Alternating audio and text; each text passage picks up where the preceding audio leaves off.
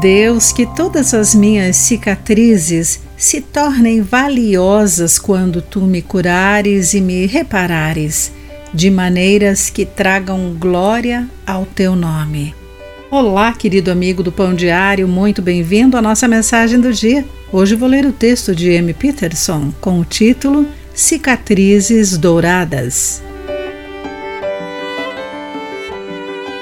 Alguns estilistas inspirados pela técnica japonesa kintsugi de reparar com ouro a porcelana quebrada fazem uma oficina na qual os participantes remendam roupas que destacam o concerto realizado em vez de tentar torná-lo invisível.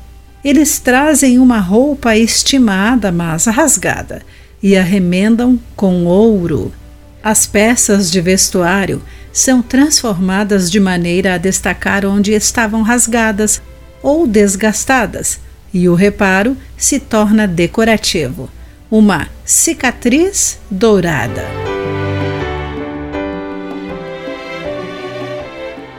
Talvez seja isso que Paulo quis dizer ao escrever que se orgulharia das coisas que mostravam sua fraqueza.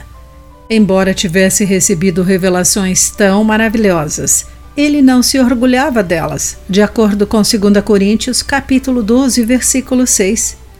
Paulo evitava tornar-se arrogante e confiante demais, diz ele, por ter-lhe sido dado um espinho em sua carne. Ninguém sabe exatamente a que ele se referia, talvez depressão, malária, perseguição, ou outra coisa.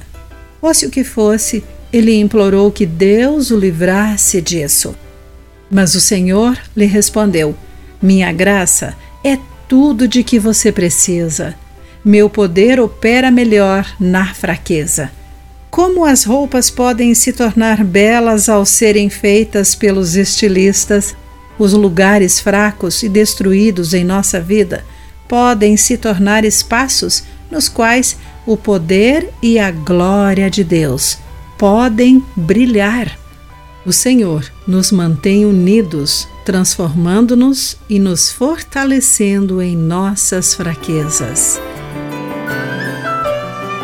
Querido amigo, Deus revelou o seu poder através de alguma fraqueza sua. Pense nisso. Aqui foi Clarice Fogaça com a mensagem do dia.